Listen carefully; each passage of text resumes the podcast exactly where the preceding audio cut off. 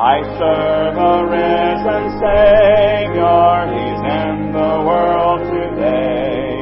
I know that He is living, whatever men may say. I see His hands of mercy, I hear His voice of cheer. And just the time I need Him, He's all.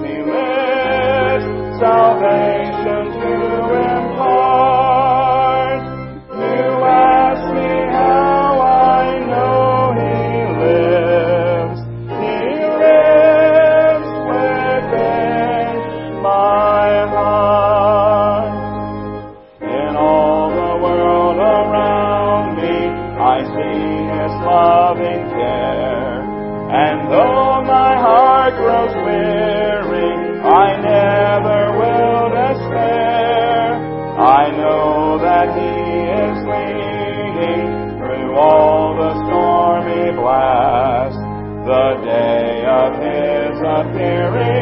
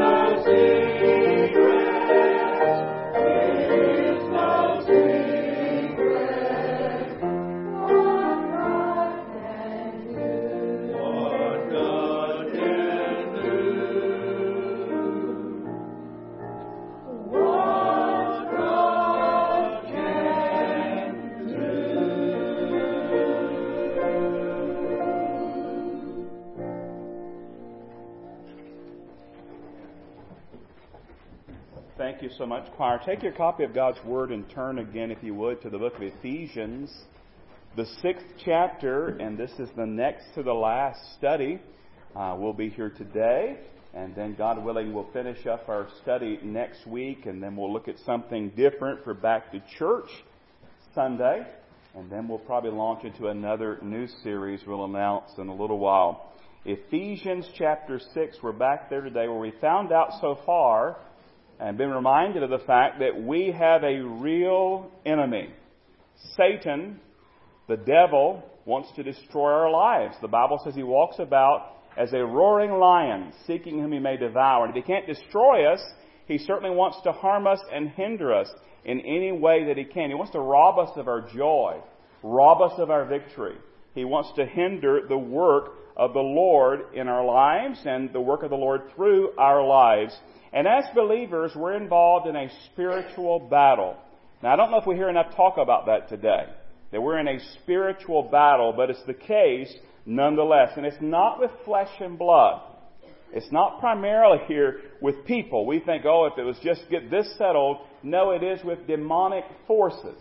And we're seeing that here in our study. Now, if you're wondering what this looks like in a day to day, on a day to day basis in your life and how this kind of fleshes itself out. As I was studying uh, for this, I ran across a few examples from Ray Pritchard. I'll, I'll, put them on the screen and share some of these with you. And, and these may be, these may be spiritual battles that you're facing in your life. And so here are some examples. We'll just kind of talk through these really quickly. Uh, as you think about spiritual warfare, here are some ways it may flesh itself out in your life. First of all, unusual or repeated temptations. You're just living, and it seems you have unusual or repeated temptations. They're just coming very strong in your life. attacks from an unexpected quarter. Uh, something comes up, some some battle comes up, and it was unexpected. It was it was certainly unwanted, but it, it appears in your life. Delays that hinder us from obeying God. God has called us to do something and, and God has laid upon our heart to carry out some ministry or to share the gospel and, and delays come and we just can't seem to navigate or get around them. That may just be spiritual warfare going on in your life. Inducements to doubt God's Word. We know that that's what the devil loves to do. In fact, when he first came to Adam and Eve, did he not attack the Word of God? Yea, hath God said. And so, inducements to doubt God's Word. How about circumstances that produce unusual pressure upon us? I mean, you're going through life and all of a sudden something comes up and, and, maybe out of the blue and there's tremendous pressure upon you and you feel like you're living in a pressure cooker. Uh, temptations to sin in areas that never troubled us before. I mean, this is an area, we all seem to have maybe those areas in our life where we're, we, we're tempted more than maybe somebody else would be and they have their areas. But all of a sudden you're tempted in areas that you've never been tempted before. Here's one the devil loves to use in our lives. Uh, prolonged bouts of discouragement. I mean, just things maybe not doing well in your life, or maybe things are going well, but you just are focusing upon the negative and you find yourself just discouraged a whole lot. How about this one? Worries that consume us. Worries that consume us. You just can't shake it. You pray about it, it just keeps coming back. You pray about it again, it keeps coming back. It keeps you up at night. It keeps you tossing and turning. Worries that literally consume us. Uh, seductive appeals to sinful compromise. Uh, uh, things come along and, and all of a sudden you think, well, I, maybe I should just maybe fudge a little bit here or do that. And that's not the norm for you, but, but you're kind of tempted to kind of compromise in some areas. Uh, bitterness toward others. Somebody maybe did you wrong and, and, and you, well, I forgive them, but then maybe deep down in your spirit, in your, in your heart, you, you're really battling bitterness toward them and, and what the situation is desires to give up on the Christian life. I mean, you, you seek to live the Christian life and you seek to pray and read your Bible and live for Christ and share Christ and you just, you just want to sometimes say, well, no, what's the use? I just keep failing, I keep messing up and maybe I should just give up. A few more. Excuses made for lack of spiritual growth. Um, you just, instead of just admitting that you have some things you need to get right with the Lord, you just continue to excuse them and find more and more excuses. Uh, critical comments about other believers. Critical comments about other believers. You begin to focus upon other people and, and you become very critical in your spirit and you're just focused upon them and, and that just goes on in your life. And then attempts to hide your behavior from others. That is, you're doing wrong and you know you're doing wrong, but you just attempt to kind of cover that up. You know, spiritual warfare is very difficult for many reasons. Many reasons. And, and I think a lot of times as believers, we're dealing with spiritual warfare and we don't even recognize it. We're just struggling along. I, I remember just in, in recent, maybe two to three weeks in my own life, or last maybe upwards of a month, there was a season where I just was dealing with something and, and struggling with something, and I just couldn't seem to shake it. And it finally dawned on me this is spiritual warfare. This is the enemy at work. And, beloved, we need to understand that, of course, not all problems come from the devil and his demonic cohorts. Some trials come upon us because we live in a a sin cursed, broken world. And so we're not going to always point the finger and say, well, that's the devil behind that. No, not necessarily. Sometimes it's just living in a broken, sin cursed world. Uh, we also know the Bible says we don't have to give in to the enemy and his temptation. The Bible says that God always provides a way of escape, 1 Corinthians 10:13. And so as believers, we don't have to yield to these temptations. But the reality is that some of the struggles and trials and temptations that we face in life, they're a direct result of an attack from the enemy. It is spiritual warfare. Spiritual warfare. So the question is, what do we do? Because we don't want this. We didn't choose this. A lot of times it appears it seems out of nowhere. We don't like it. But we still have to deal with it. What do we do? Well, we must stand and resist the enemy, but not in our strength. No, we have to stand and resist the enemy in the power and the strength of the Lord, and we need His protection. And we need to put on the whole armor of God. That's what we're going to talk about today, the armor of God. Now, really, this is part one of a two part message because we're going to look at each piece of the armor, and we only have so much time. We to look at part of the armor today, and then, God willing, we'll cover the rest of the armor next week. But you have your copy of the scripture open by now, I hope, to Ephesians chapter 6. I'll begin reading at verse 10, read down through verse 24. Finally, my brethren, be strong in the Lord and in the power of his might. See, notice the focus is his strength, his might. Now notice what it commands us to do. Put on the whole armor of God that you may be able to stand against the wiles of the devil, the trickery, the cunning, the stratagems of the devil. For we do not wrestle against flesh and blood. We mentioned that earlier but against principalities, against powers, against the rulers of the darkness of this age, against spiritual hosts of wickedness in the heavenly places. Therefore, take up the whole armor of God that you may be able to withstand in the evil day and having done all to stand. So we notice already, we're not running away, we're standing. We're resisting, not in our might, not in our power, but His, putting on His armor. Now let's look a little bit closer here. Verse 14. Stand therefore. Have you noticed the theme? Withstand, stand, stand, resist, stand therefore. Now here's some of the pieces.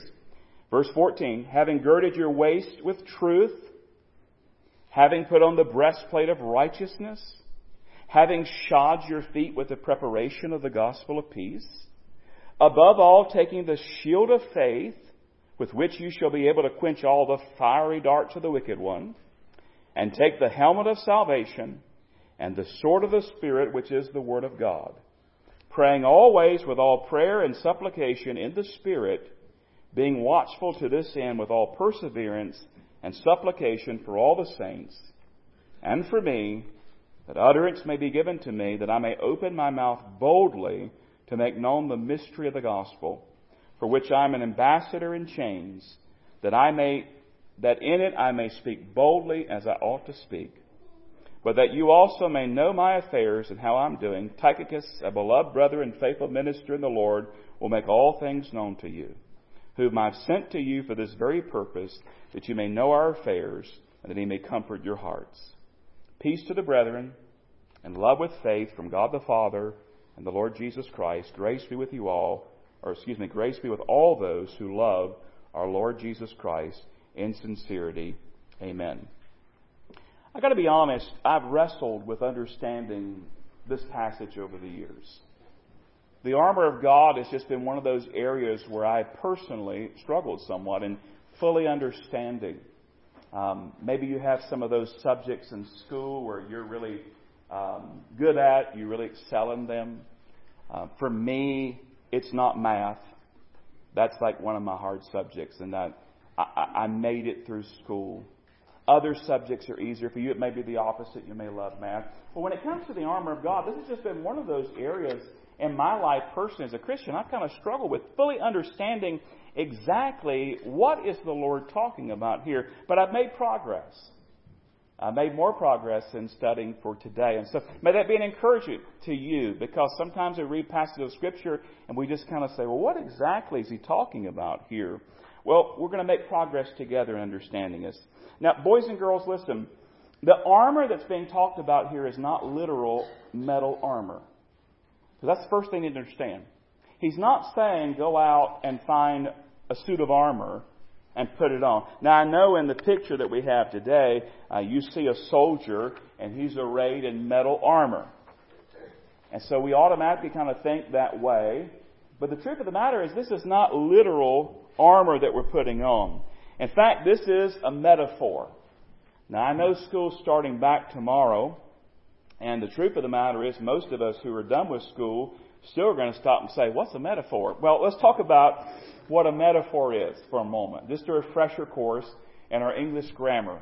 A metaphor is a figure of speech that describes an object or an action in a way that isn't literally true, but helps to explain an idea or make a comparison.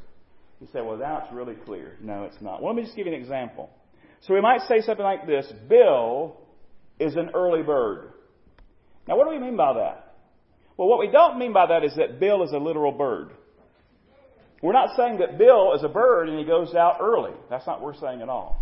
We're saying that Bill is an early bird. What that means is we're saying Bill, like a bird, gets up early and goes about what he does. Bill is an early bird. It's a metaphor. And here in the armor of God, we have a metaphor. So these are not literal pieces of metal armor we're putting on. No, this is describing, comparing, trying to help us understand better what this is. As believers, we're supposed to take up each one of these pieces of armor, not metal armor, but these spiritual pieces that God has given to us, these, these pieces of preparation, and stand against the enemy, the devil. Like a soldier would take up his armor and his shield and his sword, we're to make sure that we're preparing ourselves spiritually. And so he kind of lists out these different areas. So let's understand what he's talking about. We're going to go through them piece by piece, and I think as we talk about it, it'll make more sense. Uh, there's so much against here, we're only going to get through part of it. But let's look at it here. Six pieces are mentioned specifically.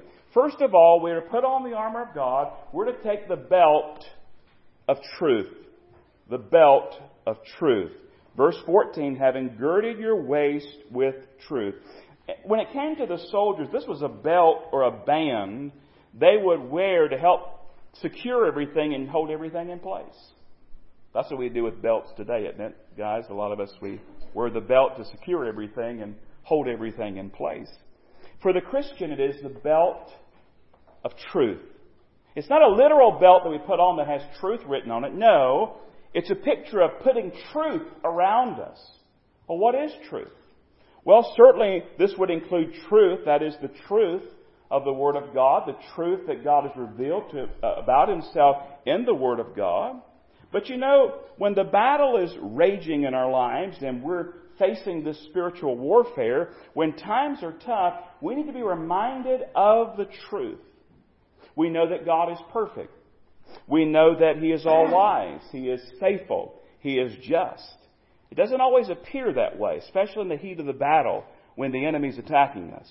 He's in full, complete control of our lives and our world, but it doesn't always feel that way when the enemy is attacking us. And that's why we make sure that we put on the belt of truth, that we surround our lives with the truth of the Word of God, the truth that God has revealed about Himself. The truth! We need to know the truth. We need to speak the truth, and we need to live out the truth. We just surround ourselves with the truth of the Word of God. This is not just knowing truth about God, it's also living out truth in our own lives. This would include living lives of, in, of integrity, lives of truthfulness. Listen, if we're going to resist and stand against the enemy, the devil, we need to stand and resist him in the truth. We've got to walk in the truth. He's a liar. In fact, the Bible calls the devil the father of lies. He is a liar. He's a bald faced liar. And in this wicked world, think about it, beloved, we are lied to all the time. Let's just be honest about it. Are you like me? You hear the news or you read the news. Don't you think, like I do sometimes, is that really the truth? Because so many things are warped today, so many things are twisted today, so many things are kind of coerced to their point of view. We're just lied to over and over and over again in our world. Our life uh, is filled with lies. We live in a world of lies. And as believers, we dare not be guilty of that ourselves. When things are not going well, when you're having spiritual warfare going on in your lives, the enemy may come along and begin to whisper lies into your spirit.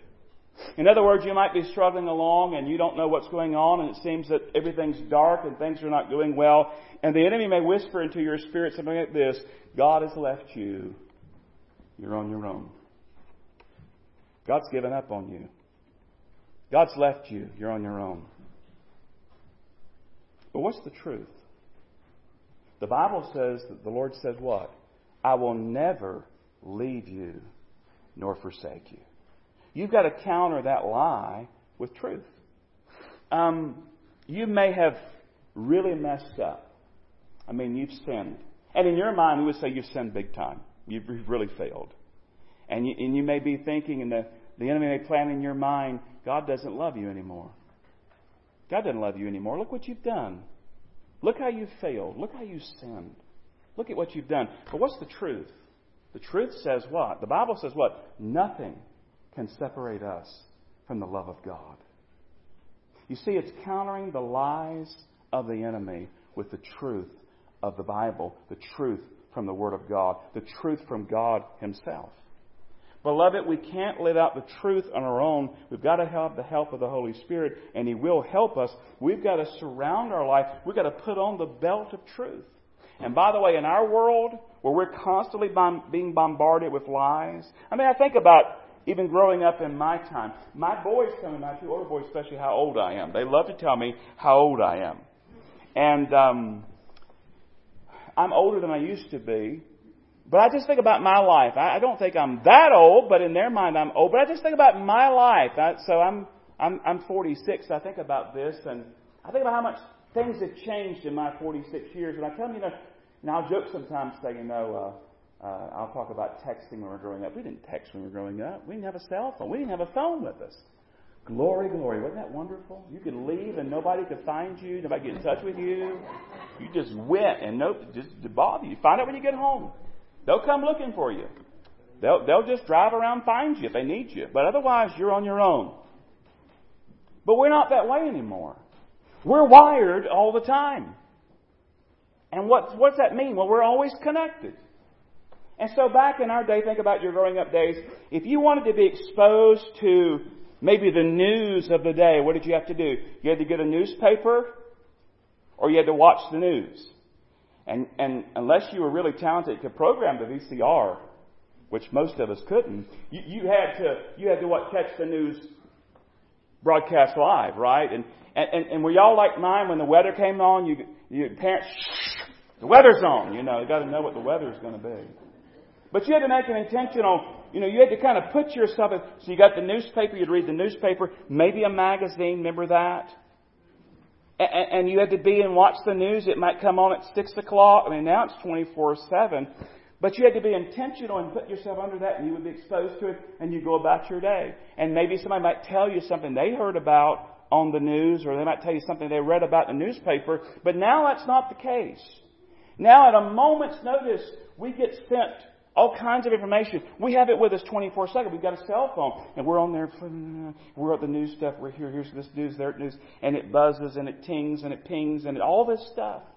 And we're constantly being bombarded with information.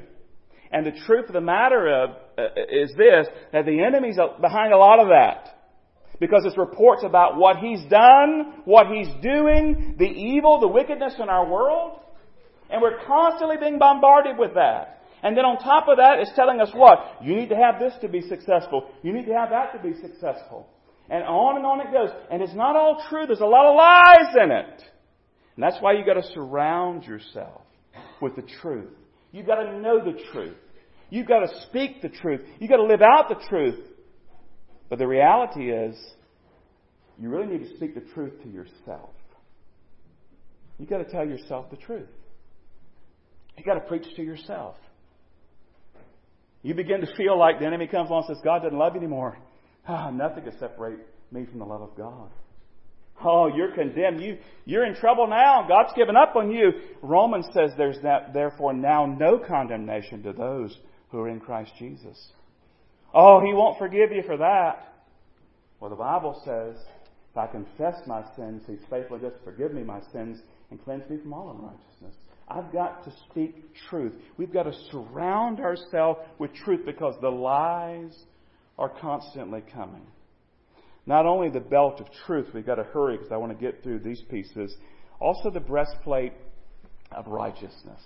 That's what's mentioned next. The breastplate, it covered the chest and the vital organs, especially the heart of a soldier. So you think about a very important piece of the armor here. Now remember, this is not literal armor. He's not saying go out and put a metal plate on your chest. No, it's the breastplate of righteousness. We have the righteousness of Jesus Christ. The enemy may come and say you're condemned. But what's the truth? There's no condemnation to those who are in Christ Jesus.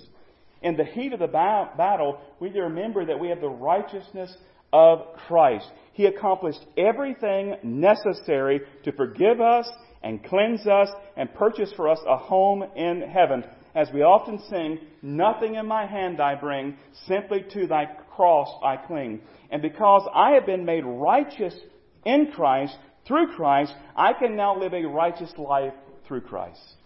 Because of Christ, I don't have to live a life of despondency or discouragement and defeat.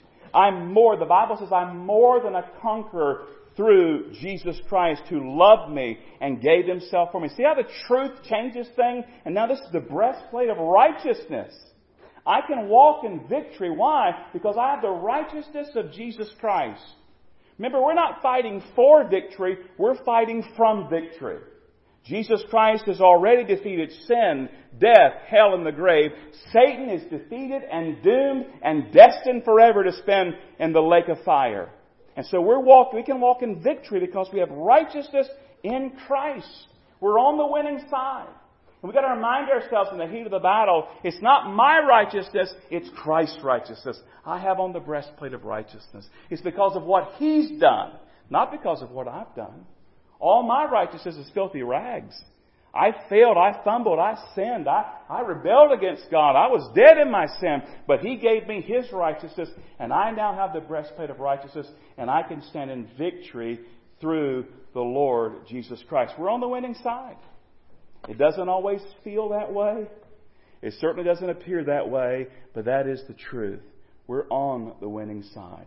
We have the belt of truth. We're surrounding our lives with truth. We have the breastplate of righteousness. We're recognizing that we have the righteousness of Christ and the victory that comes with it. And then there are the shoes of gospel peace. Now I know we've got all kinds of shoes in here today. We've got hey dudes, we've got loafers, we've got sandals, we've got all kinds of shoes.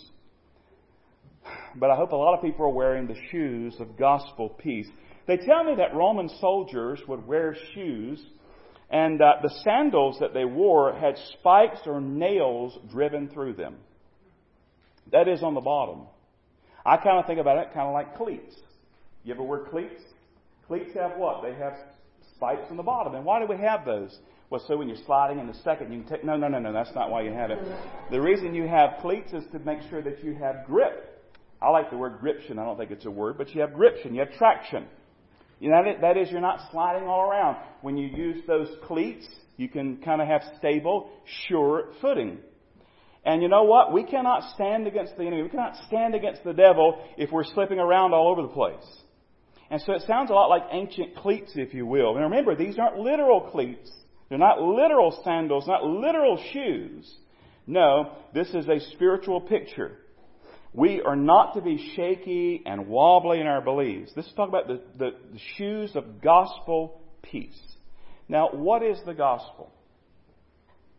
The gospel is the death, burial, and resurrection of Jesus Christ. The Bible clearly states that we were sinners, doomed and destined for a Christless eternity in hell, and we were hopeless, but Jesus came and He lived a sinless, perfect life. He shed His precious blood. He died on the cross. He was buried. He rose again victorious. And if we put our faith in Christ, we repent of our sin and put our faith in Christ, we can have eternal life. And there's no other way. It's the shoes of gospel peace. And so the, gospel, the battle may be raging, but we can stand firm in our gospel cleats, if you will. We can stand firm upon the gospel. That is, we're saved.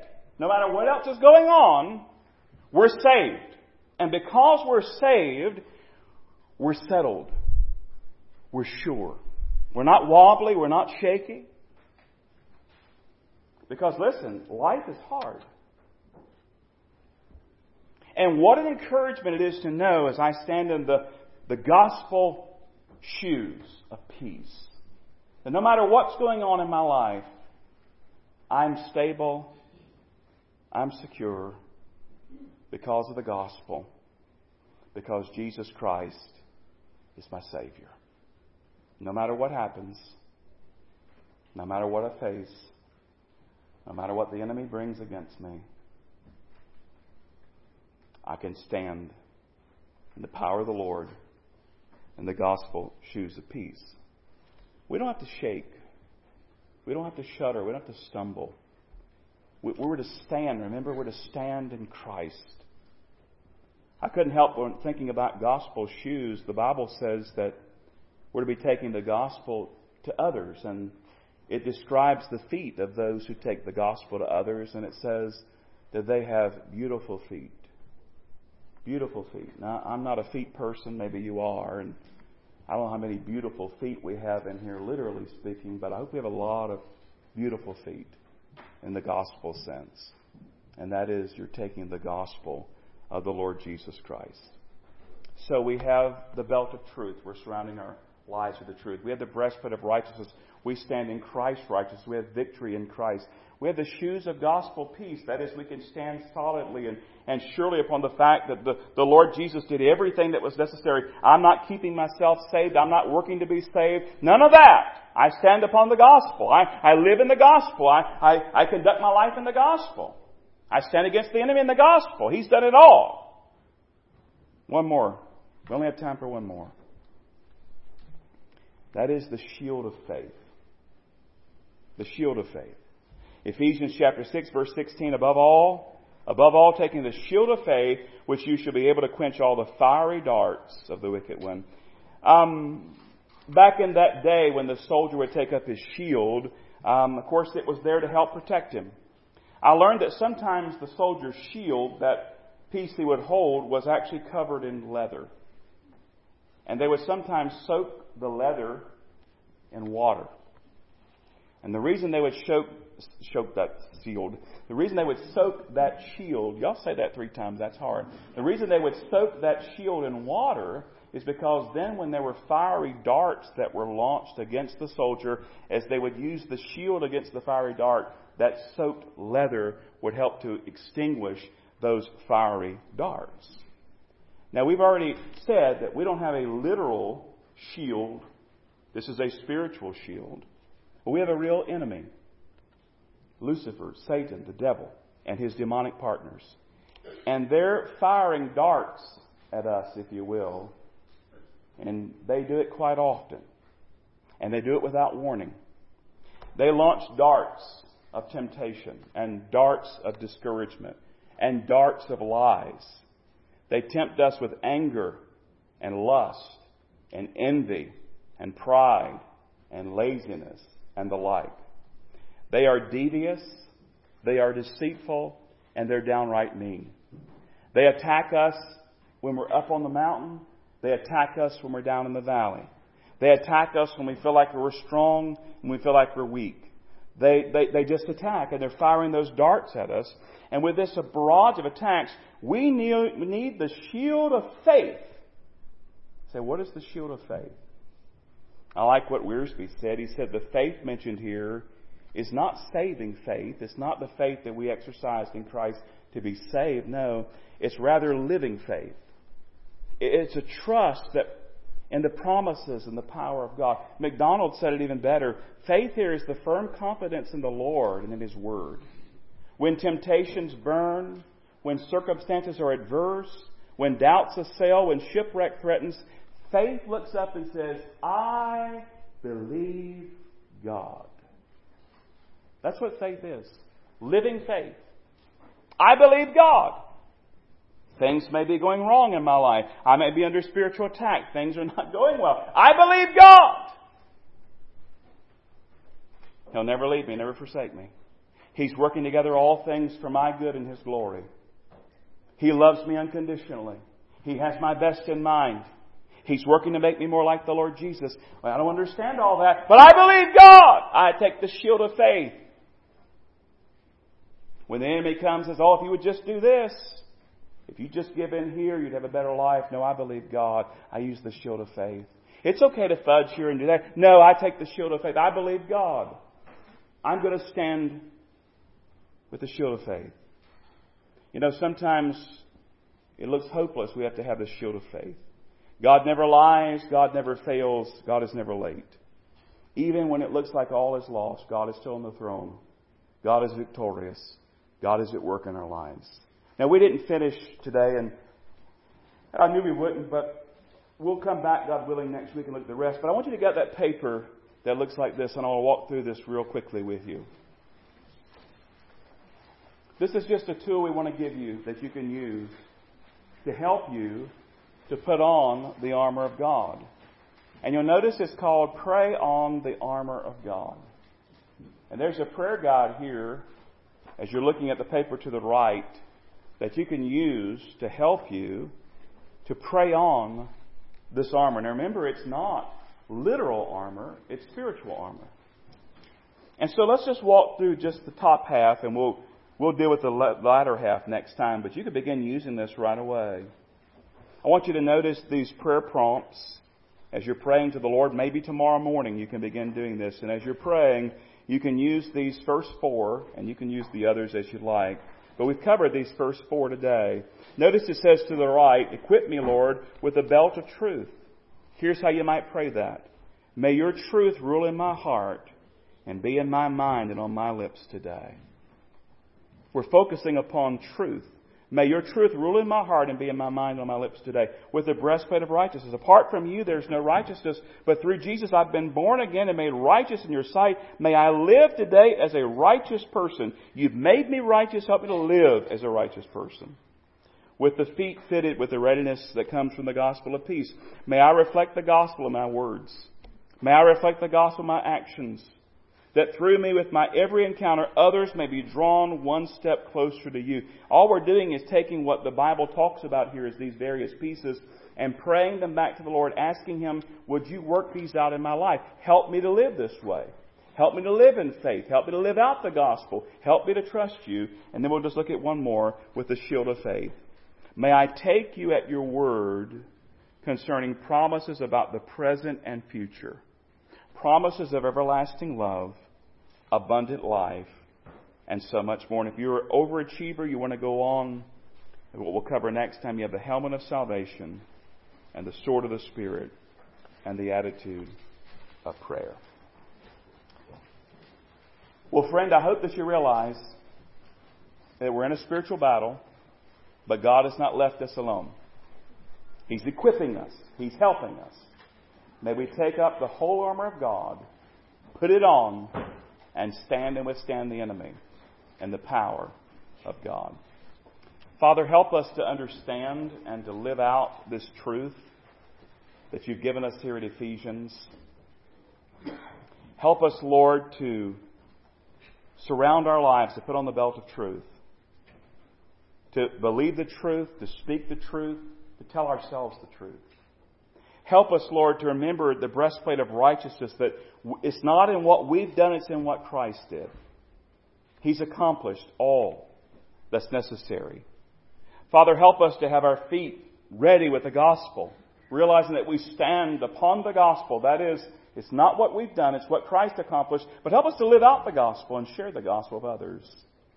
And then, Lord, help us to take up the shield of faith this week to quench all the fiery darts of the enemy. As he tempts us, as he comes against us, may we stand against him and resist him with the shield of faith. And then, Lord, as we continue studying, help us to understand more and more just how wonderfully you've equipped us to withstand the enemy. We pray this in the powerful and wonderful name of our Lord and Savior, Jesus Christ. Amen. Well, let's sing in closing today 657. As always, the altar is open if we can help you in some way. If you want to come pray, you need to be saved. We'd love to help you with that. But I thought, well, what would be a good song to close with? Well, I think this one, Stand Up. Stand Up for Jesus, ye soldiers of the cross. So let's stand together and sing 657, Stand Up, Stand Up for Jesus.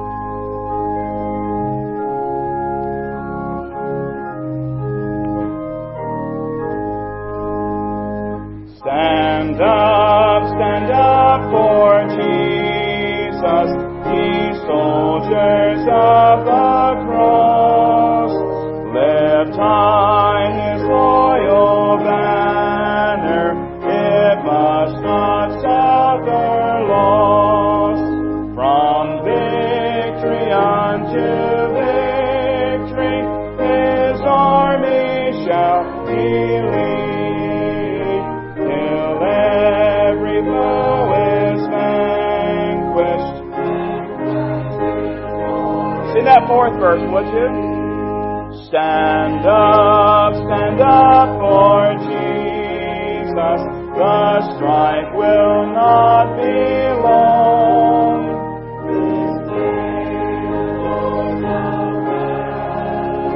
The next the victor's song.